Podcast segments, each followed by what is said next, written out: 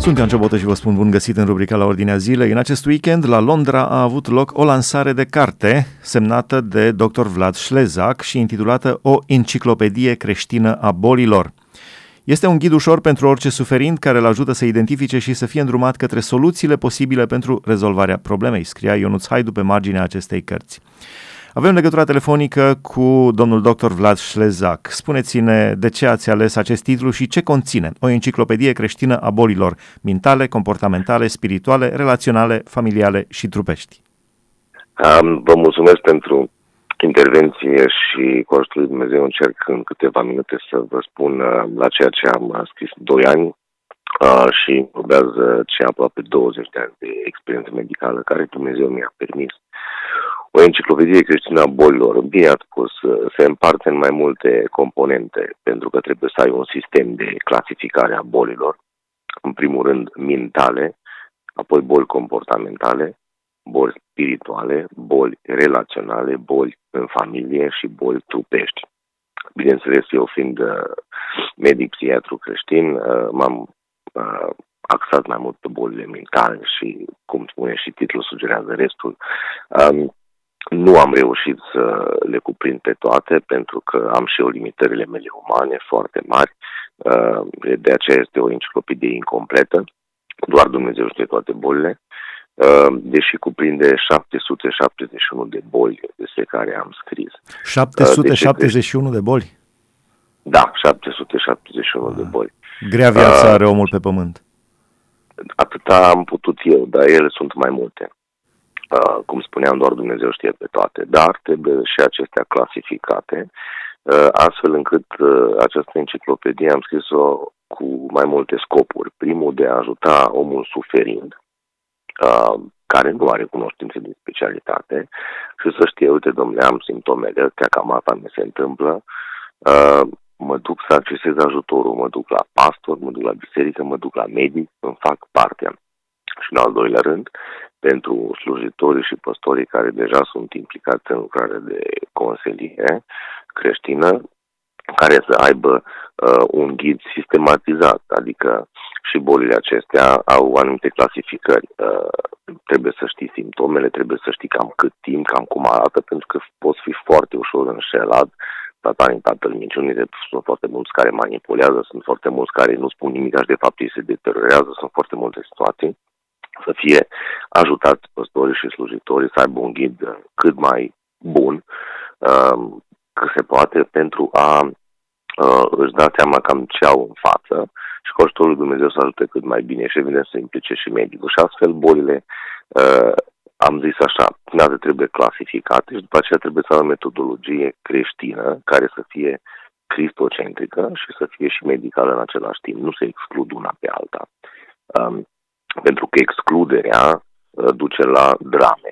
Um, și atunci am propus și o metodă care Dumnezeu mi-a arătat de lungul anilor și am dezvoltat-o.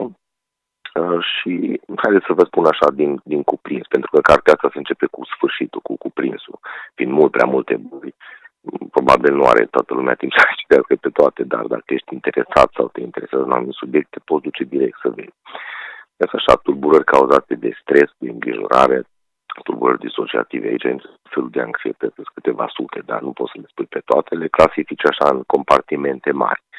Um, sunt tot felul de tulburări uh, obsesive, de exemplu, astea toate intră aici. Uh, după aceea, stresul, iarăși, după aceea, alt capitol mare, probleme afective, emoționale. Aici intră de la tot felul de complexe omului, la nesiguranță, la depresie, cu tot felul de forme, de la depresia la copil, la bătrân, la adult, bipolare, Uh, cu problema suicidului, astenia și multe altele, singurătate, izolarea. După aceea un capitol mare tulburări psihotice, schizofrenie, tulburări delirante. Deci, evident, am discutat despre delirul, despre halucinații, despre schizofrenie și psihoze. Capitol mare. Uh, tulburări de personalitate și comportament ale omului adult. Uh, iar aici, între tulburări de personalitate, uh, tot felul de boli, uh, minciună, probleme sexuale uh, și multe alte tulburări. N-are rost acum să intru în prea multe detalii. Probleme de comportament asociate tulburărilor trupești. Aici am scris zeci de boli care au comportament, au uh, asociate comportamente psihice. De exemplu, trebuie să învățăm odată pentru totdeauna că o soră de-a noastră în Hristos care are probleme de tiroidă și automat face depresie sau anxietate, nu este o soră ratată și trebuie anatemizată și arătată cu degetul și bârfită pe la toate colțurile că e o creștină ratată. Dar în momentul când îi dai tratament de tiroidă și dispare depresia și ai făcut, ai judecat-o, și mai mult decât atât, ai toate șansele că ea să nu mai veni niciodată în biserică, ceea ce este o greșeală. Sunt multe drame și n-are rost să le mai spun, dar trebuie să ne deschidem puțin mintea și să înțelegem că omul uh, este ceea ce am considerat eu bio, psiho, socio-spiritual, deci așa sunt și bolile. Sunteți medic psihiatru creștin și sunteți și fondator al consilierii creștine multidisciplinare. De asemenea... Cu ajutorul lui Dumnezeu, da. Da. Uh, ați mai semnat câteva titluri de cărți. Diagnosticul biblic al bolii spirituale, Lanțurile diavolului, o analiză medical-teologică a bolilor minții, consiliere creștină multidisciplinară, model terapeutic și propunere de servicii și răspunsurile scripturii la problemele vieții. Iar acum o enciclopedie creștină a bolilor. Văd că toate sunt legate de partea creștină a vieții. Chiar credeți că toate au legătură cu viața spirituală, inclusiv bolile care am putea să credem că n-au legătură cu uh, păcatul? Absolut, absolut. Uh, nu există să scoți partea spirituală creștinească din viața omului. Asta au făcut păgânii de-a lungul secolelor. Au spart omul în bucățele uh, și atunci avem specialiști pe toate domeniile, de la social, la psihologic, la spiritual. Uh, și se văd uh, dramele, adică eu le văd la mine la spital, uh, alții pot să vorbească frumos pe tot felul de forumuri și canale, dar dramele acestei ideologii le văd uh, la spital la mine, pentru că nu te poți juca cu mintea și cu sufletul omului. Și atunci uh, am pornit de la găsesc. Fără să culegi roadele. Geneza, absolut, evident. Din Geneza 2 cu 7, care zice acolo foarte clar, Dumnezeu a creat omul din țărână și suflare de viață. Țărână e toată medicina, de la organe la tot ce ne compune pe noi. Iar suflarea de viață se referă la suflet, la duh, la comportamente, la emoții, la conștiință, lucruri materiale, dar care se reflectă în ceea ce facem, ceea ce suntem. Și atunci modelul pe care l-am abordat în toate problemele și bolile omului, um, evident, cu limitările mele, că doar Dumnezeu știe pe toate, este în felul următor. Am pornit de la gânduri, ceea ce gândim noi, trebuie să ne facem o inspecție. Dar nu numai să faci o inspecție, că este insuficient să îți dai seama că gândești greșit sau că uh, simți ceva greșit, că păcătuiești. Este important, pe lângă ce ai făcut inspecția, să faci schimbarea care e plăcută lui Dumnezeu. Și atunci, dacă te gândești, ce gândești tu, ai 64.000 de gânduri. Uh, Ioan cu 44 ce Iisus că satan e tatăl minciunii, deci tu poți să ai un gând mincinos și să-ți nenorocești toată viața, nu ziua, viața, tu poți nenoroci dacă îl crezi duci pe verticală sus la Hristos, 2 Corinteni 10 cu 5, este Dumnezeule de la tine gândul ăsta, dacă nu, alungă-l. Ei bine, așa se numește inspecție cu schimbare și atunci gândurile tale le duci la Biblie, sunt biblice. Dacă nu, le schimbi să devină. Pentru că gândurile au atașate de ele emoții, sentimente și comportamente. Iar ceea ce simți este biblic sau nu. Ceea ce faci este biblic sau nu. Ceea ce poftești este biblic sau nu ceea ce dorești, voința ta, este biblică sau nu. Și foarte important, conștiința ta. Asta e un concept nou care l-am adus, conștiința lui Dumnezeu, conștiința ta este biblică sau nu, pentru că conștiința ce, acum în câteva cuvinte, părerea mea, un fel de polițist care te îndeamnă să faci bine sau rău. Și atunci am ridicat problema. Bine sau rău în funcție de ce anume. Pentru că, uitați-vă de exemplu la Pavel, fapte 20, el în iudaismul lui credea că face bine să persecute creștinii și biserica creștină. Dar în momentul când se întâlnește cu Hristos pe drumul Damascului, se schimbă radical. De ce? Pentru că setul de valori s-a schimbat. Ajunge la un moment dat să se simte ca o stârpitură.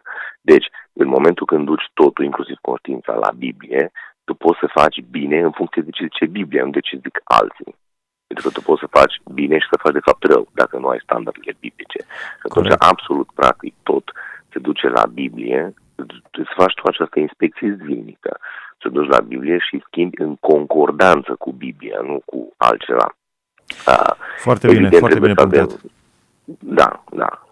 Ar fi câteva uh, lucruri pe care am putea să le uh, abordăm. Eu personal am fost odată să fac un interviu despre avort la un uh, psihiatru și uh, am fost uh, șocat să îmi spună doamna respectivă, nu există nicio legătură între avort și trăirile stranii ale femeilor de mai târziu. Deci, mie, ca nespecialist, mi s-a părut uh, o rupere forțată a legăturii. Chiar cred că există o legătură între avort și toate trăirile ulterioare ale femeilor și alți specialiști spun acest lucru. Aș vrea să vă întreb câteva chestii foarte mari. Ură, dragoste, tristețe, fericire. Nu o să avem timp acum să discutăm în uh, detaliu fiecare boală, dar fiecare om se gândește la dragoste, fiecare își dorește să fie iubit, sau fiecare are, poate să, cel puțin o dată în viață, a încercat un sentiment de ură. Cum definiți aceste, sau care este rolul acestor uh, trăiri omenești, ură și dragoste în viața omului? Da, este o întrebare foarte, foarte complexă. Um, aș putea puțin să spun, dacă doriți, despre avort, uh, foarte puțin, pentru că sunt mare și după aceea despre ură și dragoste. Să subiecte mari, dar mă bucur de întrebare. Um, și ura și dragostea sunt sentimente, dar nu poți să dezlegi partea spirituală de ele. E bine, România este cunoscută pentru problema avorturilor. Probabil cea mai frumoasă poezie despre avort a făcut-o, îmi place probabil mai mult decât multe eh, poezii minescene. Mihaela Mănescu se numește Două luni și jumătate, o poezie fabuloasă. Deci eu ca și creștin sunt eh, pro-viață 100%. Nu ai cum eh, să fii creștin și să fii împotriva vieții uh, absolut orice păcat Dumnezeu îl poate ierta, evident, și aici nu intru în teologie, dar nu poți să mergi la sfârșit cu uh, justificarea păcatului sub nicio formă. Sunt câteva uh, elemente în Biblie. Uh, de exemplu, în limba română, Corinescu traduce zămislire, vezi Rut 4 cu 13, 1 Samuel 1 cu 20. Uh, se observă practic prin acel cuvânt conceperea vieții este mai mult decât un proces biologic pentru că Dumnezeu ia parte. El, pentru că Dumnezeu înțelege că viața începe din momentul concepției și e foarte important că Biblia zice lucrul ăsta, nici de cum după naștere, așa cum se consideră alții. În 1815 sclavii negri nu erau considerate persoane, în 44 evrei nu erau considerate persoane pentru naziști. Uh, din 2015 fătul în burta mamei nu e considerată persoană, deși el este viață. Dumnezeu în Biblia, care o citesc, eu spune să vorbești pentru cei care nu pot să vorbească. Eu așa cel puțin citesc. Um, descrierile fetusului uman în Biblie sunt fascinante, ce puțin pe mine ca medic mă fascinează.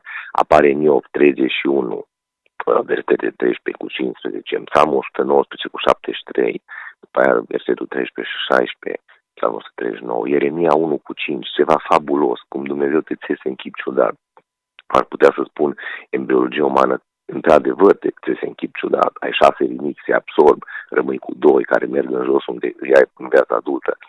Este fascinant.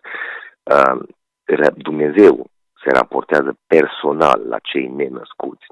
Citim asta în Romani 9 cu 11, în Galateni 1 cu 15, Ieremia 1 cu 5, v-am dat și Vechi Testament și Nou Testament.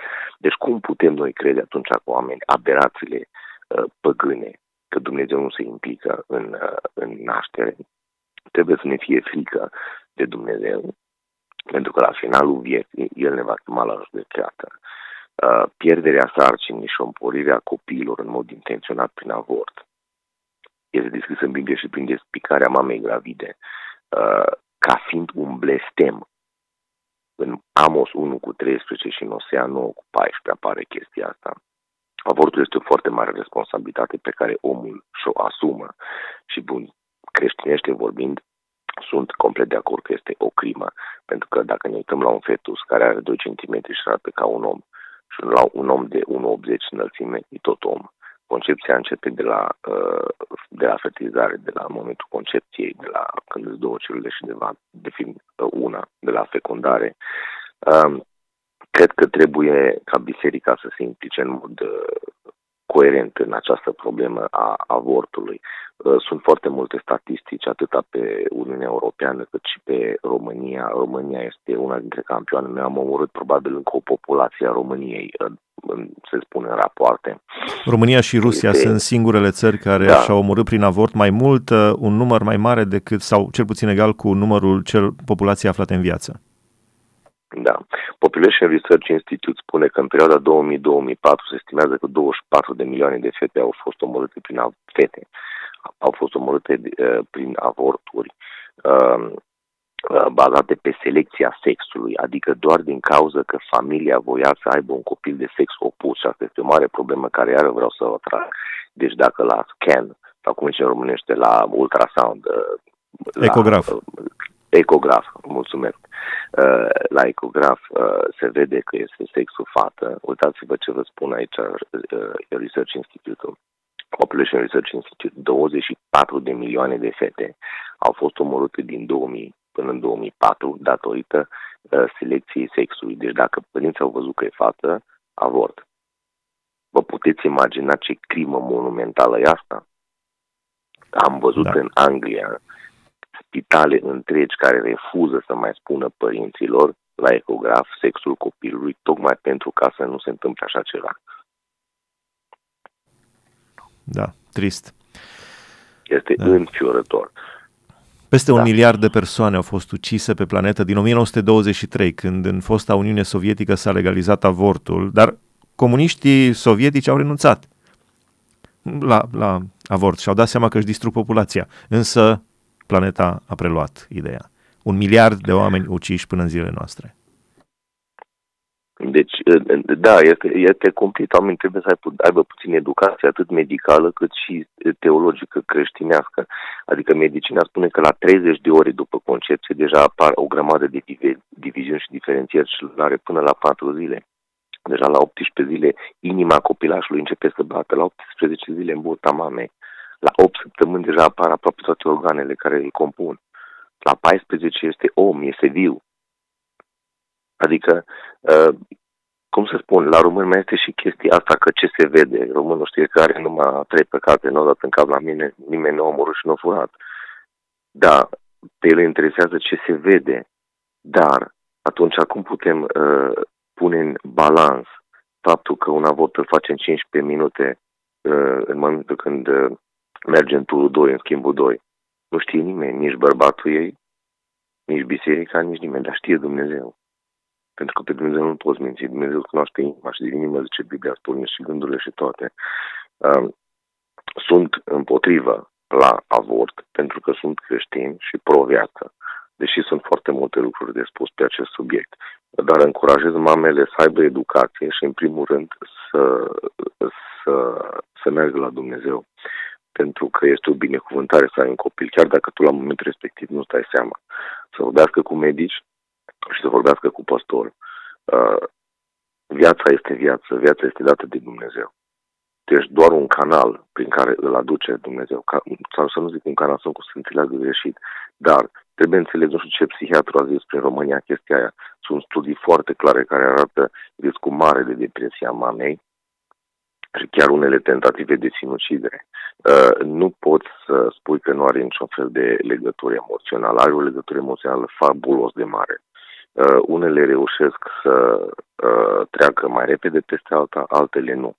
Uh, nu faceți greșeli de genul ăsta de a omorâ copiii doar pentru că așa e la modă, doar că se face în 15 minute, doar că subvenționează statul. Dumnezeu vede. Da, Dumnezeu te poate ierta, aia nu înseamnă că trebuie să te sinucizi din cauza că ai făcut așa ceva. Dumnezeu te poate ierta, dar tu nu poți să mergi cu justificarea asta la nesfârșit. Da, trebuie rezolvată. Deci, uh, revenind la ură și dragoste, cum definiți ura și dragostea și fiecare dintre uh, noi, fiecare ființă umană, fiecare muritor, are nevoie și simte nevoia de a fi iubit de altcineva. Cum le vedeți cele două, ura și dragostea? Nu este un subiect foarte larg, dar cred că cel mai frumos este Ioan 3 cu 16, adică Dumnezeu așa de mult a iubit lumea că a dat pe propriul lui Fiu pentru noi. Noi avem nevoia de a fi iubiți și de a iubi. Sunt mai multe tipuri de iubiri. Dar cât e important, uh, din punctul meu de vedere, să înțelegem că ura nu este 100% opusul dragostei. Cred că în ziua în care trăim noi acum, societatea în care trăim noi, uh, nepăsarea este opusul dragostei. Uh, pentru că nu doar pilda bunului samaritian în care alții cu 5 kg de Biblie trec pe lângă tine și te lasă să mori în șanț sau în situația ta, uh, ei fiind foarte, foarte sfinți. Dar Dumnezeu judecă, nu eu. Uh, dar în ziua de astăzi trăim o nepăsare cruntă, o nepăsare față de bolnav, o de nepăsare față de cel care suferă și față de cel de lângă noi. Mai rău, probabil, decât în comunism. Și de ce spun lucrul ăsta? Din cauza că atunci ateii mai studiau Biblia. Unii se pocăiau mai puțin, dar se pocăiau. Aveau cel puțin o bază minimă a Bibliei. Astăzi trăim un fel de misticism de secolul I în care trăia și Pavel, în care fiecare care are câte o idee, câte o opinie, devine un fel de guru spiritual, un mic Dumnezeu local pe care lumea îl urmărește prin diferite canale, de la Facebook, la YouTube, la bucătărie, la clasă, la televizor, foarte multe canale. Uh, foarte periculoasă idolatrie, pentru că Dumnezeu este scos din ecuație și atunci apare această nepăsare. Omul de lângă tine îți dă indicii că poate vrea să se spânzure, că este într-o depresie și nu mai mănâncă, că merge și nu-și mai uh, iubește mama, că părăsește soțul și are alte relații și pe tine nu te interesează. Nu te interesează mai rău decât de viața lui actuală. De aici de pe pământ nu te interesează nici de sufletul lui. Nu îi spui de Dumnezeu, nu îi spui de Hristos. Nu îți pasă. Cred că această nepăsare este mai puternic definit ca și inversul sau opusul dragostei. Deci nu ura, ci nepăsarea. Cel puțin este o părere personală în contextul în care trăim. Da, cred că, într-adevăr, nepăsarea se poate, se poate semui cu ura atunci când, da, într-un fel. Uh, la final, aș vrea să vă mai întreb doar un lucru. Uh, așa cum spuneam, am citat câteva dintre cărțile pe care le-ați scris de-a lungul anilor și un titlu uh, îmi, cum să zic, îmi sare în ochi aici dintre cărțile scrise de dumneavoastră și anume Lanțurile diavolului, o analiză medical-teologică a bolilor minții. Într-un fel este o definiție, oarecum vreți să spuneți că bolile minții au legătură cu cel rău? Uh, nu toate, dar pot avea, cum spuneam, se pot exclude. Sunt cauze biologice, sunt cauze spirituale și sunt cauze psihice. Uh, deci ele nu se exclud, uh, sunt bolnavi. De exemplu, depresie. Am, am scris asta în enciclopedie. O depresie poate să fie un imbalans a unui mădular care Dumnezeu ne-a dat la toți în creier, care se numește serotonină. În momentul când există un imbalans, poți să ai fie depresie, fie anxietate sau, mă rog, alte tulburări la alte mădulare similare. Uh, dar nu este singura explicație, poate să fie o explicație pur și simplu uh, spirituală, poate să fie o explicație socială. Haideți să fim serioși, dacă stai sub pod și mănânci din gunoi, că n-ai niciun de sta și n-ai nici ce mânca a doua zi, nu să fii extraordinar de fericit, o să fii deprimat. Deci sunt tot felul de cauze, sunt foarte, le-am spus și în carte, enorm de multe cauze, dar nu se exclud una pe cealaltă. Nu putem să mergem, și asta am încercat să fac, deci trebuie să ai un model uh, care ia omul în toate componentele sale, pentru că așa l-a creat Dumnezeu uh, în unitate. Sunt într-adevăr particele, componente ale noastre, dar în unitate. Pentru că dacă nu vezi unitate și nu vezi creștinește, atunci tu ești schimbat la om genunchiul cu 3000 de uh, lire sau, mă rog, euro, de, e pus un genunchi nou de titan, o, fab, o intervenție fabuloasă, l-a ajutat să meargă și după ce iese din spital se aruncă și spânzură pentru că pe tine nu te-a interesat absolut deloc uh, partea socială, nu te-a interesat deloc partea psihologică, partea emoțională. Sau să te duci și își bagi acasă copiii și nevasta până ne nenorociște. De la reginul nou de titan te-a interesat doar intervenția pur biologică, nu știu cea spirituală. Deci nu put, vreau dată să se înțeleagă lucrul ăsta, pentru că e biblic, omul este, în general 2 cu 7, este un întreg. Uh, și Dumnezeu așa ne privește, eu așa, eu așa cred. Nu putem să mai tot spargem în bucățele și fiecare are specialiști pe domeniul lui și niciunul nu e în unitate. Și dacă există unitate, e o chestie mistică. Nu, este pur creștinească. Trebuie să-i zici la om de Hristos, te-am zis bio, spiritual creștin în unitate. Adică biologic, să faci partea medicală. Omul trebuie să meargă la medic. Că cauze spirituale sau nu, merge la medic să-și facă partea. Așa a făcut, de exemplu, zice Matei 9 cu 12, Iisus Hristos deja medic dacă ai nevoie. În doi împărați apare buba lui Ezechia cu turta de smochine. Acolo nu zice uh, uh, Biblia că Ezechia a dat peste mână la Isaia. Nu, zice că Isaia a pus turta de smochine și Ezechia s-a vindecat. Dar Dumnezeu a făcut vindecarea, dar a permis ca medicamentul vremit turta de smochine să fie folosit în procesul terapeutic. La final, ultima. Și evident îți faci partea spirituală, deci tu nu poți să uh, să ignori pe Dumnezeu, tu trebuie să te apropii tu mai mult de Hristos, trebuie să te rogi pentru vindecare, trebuie să te apropii de El. Iarăși, biopsio, socio-spiritual, deci toate, toate sunt tratamente, dar nu se exclud unul pe celălalt. Trebuie să meargă mână în mână. Ultima întrebare, doar un minut mai avem din emisiune. Ce să fac ca să fiu fericit? Probabil că ascultătorii care ne-au uh, urmărit se întreabă, ce să fac ca să fiu fericit? Eu zic să mergeți să citiți ce a zis Domnul nostru Iisus Hristos să facem pentru a fi fericit. Celebra predică de pe munte, cred că sumarizează zeci de cărți de teologie și uh, face praf alte zeci de cărți de filozofie păgână. Cred că Dumnezeu care ne-a permis să simțim emoțiile, că așa tot este important. Eu am avut, de exemplu, pacient schizofrenic care nu mai simțea nimic, deci pur și simplu nu mai simțea nimic, a vrut să se sinucidă din cauza că uh, vrea să simtă, să aibă emoții și nu le mai avea, a citit filme, mă rog, a citit cărți de dragoste, a văzut filme horror, nu mai simțea nimic, era ca o piatră și atunci a vrut să se sinucidă, că nu mai avea emoții. Există și asta o boală. Deci dacă Dumnezeu îți permite ca să fii fericit, să ai dragoste, folosește lucrul ăsta, nu, să nu devii idolul emoțiilor și a gândului, gândurilor, să te folosești de gândurile tale și de emoțiile care ți le-a permis Dumnezeu ca slujitori tăi. Deci, ă, dacă Dumnezeu ți-a permis să simți, atunci fă să fie Biblie. Du-te la Biblie și vezi ce înseamnă fericirea. Ți se va schimba viziunea asupra vieții. Dumnezeu și probabil că vei fi foarte fericit.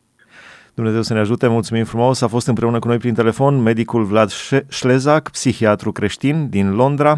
Am vorbit despre uh, a cincea carte semnată de invitatul nostru, o enciclopedie creștină a bolilor mentale, comportamentale, spirituale, relaționale, familiale și trupești, o carte lansată în acest weekend la Londra. Aici se încheie rubrica la ordinea zilei de astăzi. Sunt Ioan Ciobotă, Dumnezeu să vă binecuvânteze!